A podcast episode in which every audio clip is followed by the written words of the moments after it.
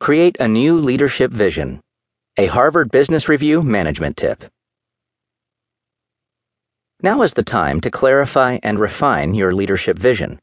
This requires both articulating your values and re examining your goals for the future.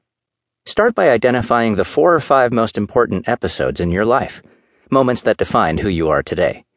For each episode, articulate how it shaped your values. Then draft a statement of your personal leadership vision.